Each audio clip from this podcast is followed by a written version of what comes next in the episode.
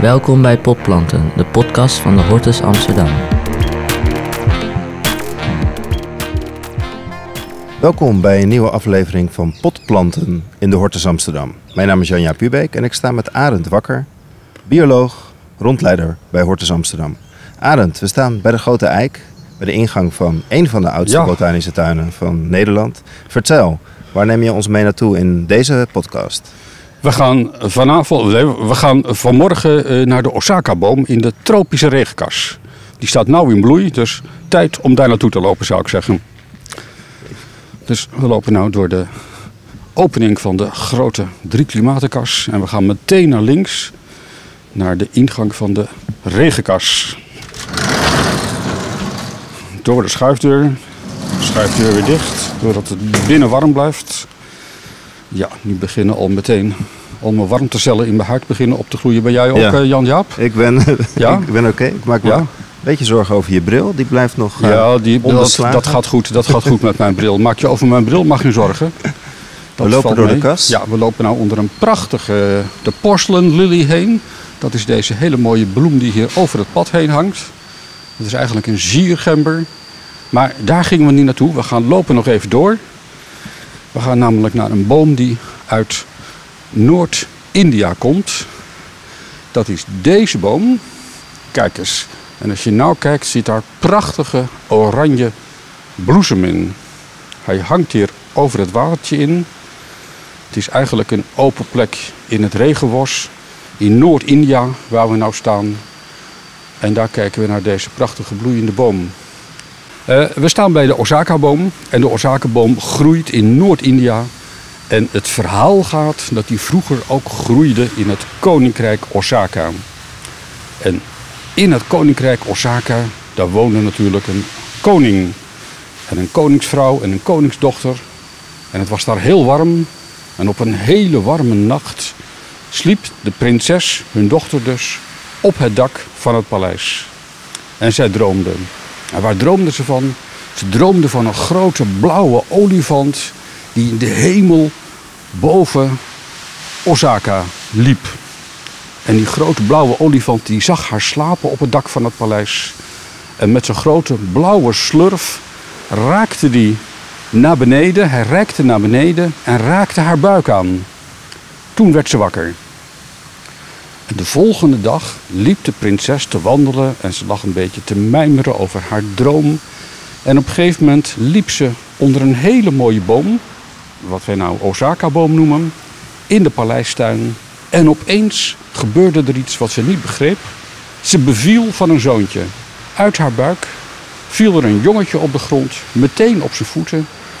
En de eerste vier voetstappen die hij zette, eh, daar ontsproten lotusbloemen aan uit de grond. Wauw. En dat jongetje, dat heette prins Siddhartha. En uit die lotusbloemen had de prinses natuurlijk al kunnen nadenken en kunnen de- concluderen dat het een hele bijzondere jongen was. Sowieso, het was haar zoon, dus het was al een bijzondere jongen. Maar die jongen, prins Siddhartha, die groeide op in grote weelde aan het hof van de koning van Osaka. En die hij leefde dus in grote weelde en voorspoed. En het was hem, niks was hem, eh, het ontbrak hem aan niks. Hij was heel rijk. En als er ook maar iets gebeurde wat hij vervelend zou vinden, dan werd dat wel door zijn moeder of zijn vader opgelost. Dus er waren geen problemen voor prins Siddhartha. Hij leefde in grote weelde en voorspoed. Maar toen hij opgroeide, kwam hij wel eens aan de poort van het paleis. En daar kwamen wel eens bedelaars langs. Die helemaal niet zo mooi gekleed waren als hij zelf. Eh, en die soms om eten kwamen vragen. Of om aalmoezen. En hij zag dus dat er mensen waren die het minder rijk hadden dan hij zelf. En dat begon hem een klein beetje te, te intrigeren. Waar komt nou eigenlijk het armoede en waar komt het onrecht in de wereld vandaan? En toen besloot hij uit, maar dat was vele jaren later, hè, toen was het al een, eh, een, eh, een opgegroeide jonge man, ging hij de paleispoort uit en probeerde hij een antwoord te vinden op die vraag waar het onrecht in de wereld vandaan kwam. En hij probeerde dat op te sporen. Hij ging, in, hij ging overal diep nadenken. Eh, hij ging in grotten zitten. maandenlang in grotten. Maar hij kwam niet tot de oplossing waar, de, waar het onrecht nu eigenlijk vandaan kwam. Tot op een gegeven moment, toen ging hij nadenken, kijk, er komt een grote regenbui aan nu. Maar dat hoort niet bij het onrecht in de wereld. Ehm, op een gegeven moment ging prins Siddhartha onder een boom zitten. En wij lopen nu even naar die boom toe. Ja. Diezelfde boom staat hier namelijk ook in de hortus. Dat is een ficusboom. Nou, ficussen zijn in India en eigenlijk in de hele Aziatische tropen kunnen dat enorme bomen worden. Die veel schaduw geven. Dus veel bomen staan bijvoorbeeld ook al op eh, dorpspleinen. Daar wordt handel onder gedreven. Eh, Het zijn vaak centrale plekken in, Het- de, ja. in, de, in de dorpen of de steden. Ja. Dus ze, ja, ze hebben er vaak Som- een sommige- mooi zitje omheen ja. gebouwd. Sommige ficussen, dat heten de bandianbomen. En bandian, dat is eigenlijk het oude woord wat de Engelsen in India hebben opgevangen voor handelaars.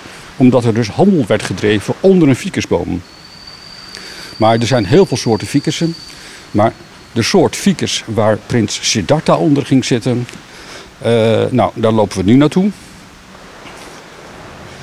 Het is hier in Helpen in de, waar we zijn, in de, in de kas. eh, Ja, we lopen Arend. nou helemaal naar de hoek van de regenwoudkas. Helemaal in de uithoek.